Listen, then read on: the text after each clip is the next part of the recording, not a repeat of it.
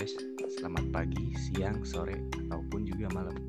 Kenalin nih, kita dari tim satu yang terdiri dari Gue Asmira. Gue Ega. dan gak lupa juga nih yang paling ganteng Haikal, hehehe.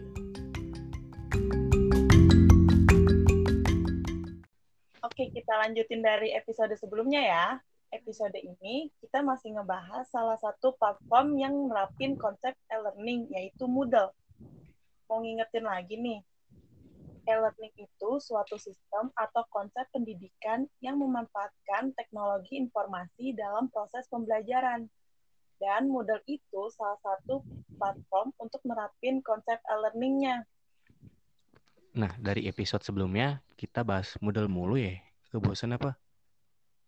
Tenang Kal, kali ini kita bakal ngebahas kelebihannya Moodle. Biar makin semangat nih ngegunainnya. Pan aja emang Mir. Nah, apa sih sebenarnya kelebihan dari Moodle ini? Nih, gue kasih tahu ya. Kelebihannya, pertama,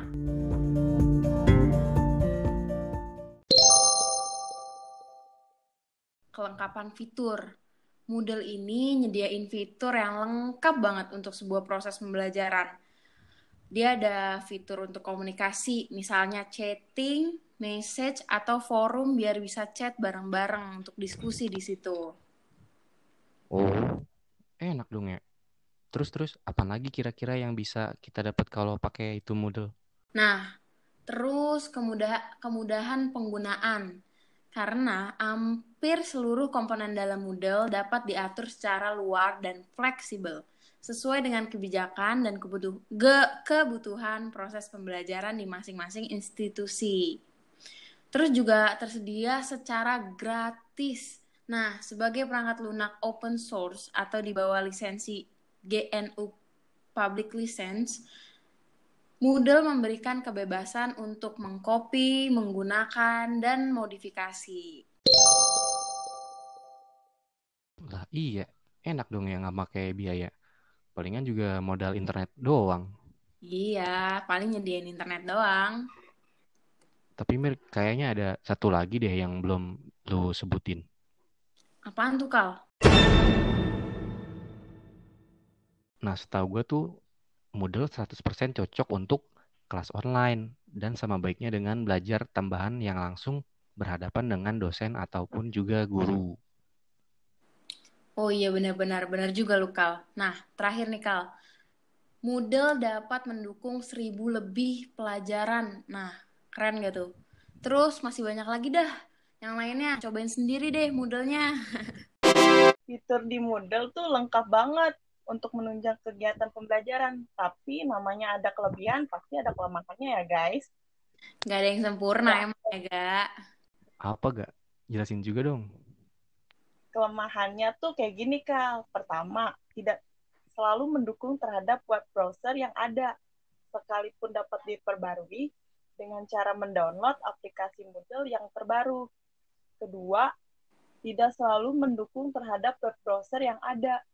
Sekalipun ada diperbarui dengan cara mendownload aplikasi Moodle yang terbaru. Terus nih nih, um, kekurangannya pembelajaran yang dipersonalisasikan, seperti gaya desainnya yang masih statis.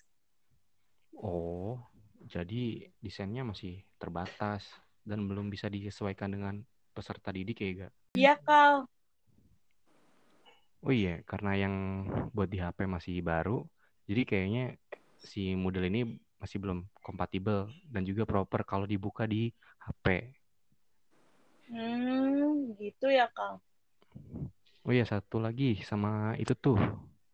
Apa tuh, Kal? Masih ada yang bertugas sebagai admin untuk maintenance dan juga membangun sistem e-learningnya. Oh iya iya berarti si admin ini harus rajin-rajin mantau Moodle-nya ya demi kelancaran penggunanya. Oh iya juga ya. Nah, jadi itu guys, kiranya kelebihan dan kelemahannya si model itu.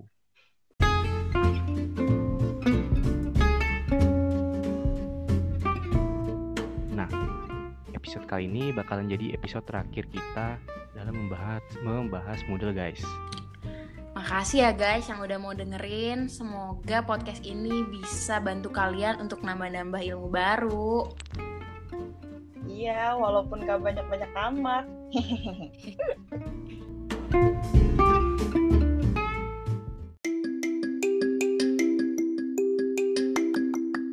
Gimana? Udah siap nyobain Moodle belum?